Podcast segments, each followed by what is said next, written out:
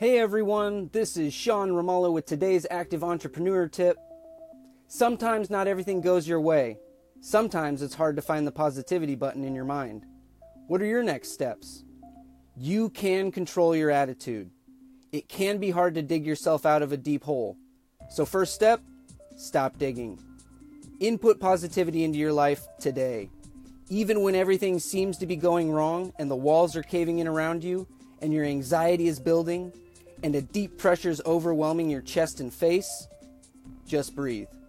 Work on mindfulness and being in the present moment and just breathe deep and focus on positive aspects of your life or a time you succeeded on a grand scale or even put on a motivational speech on YouTube.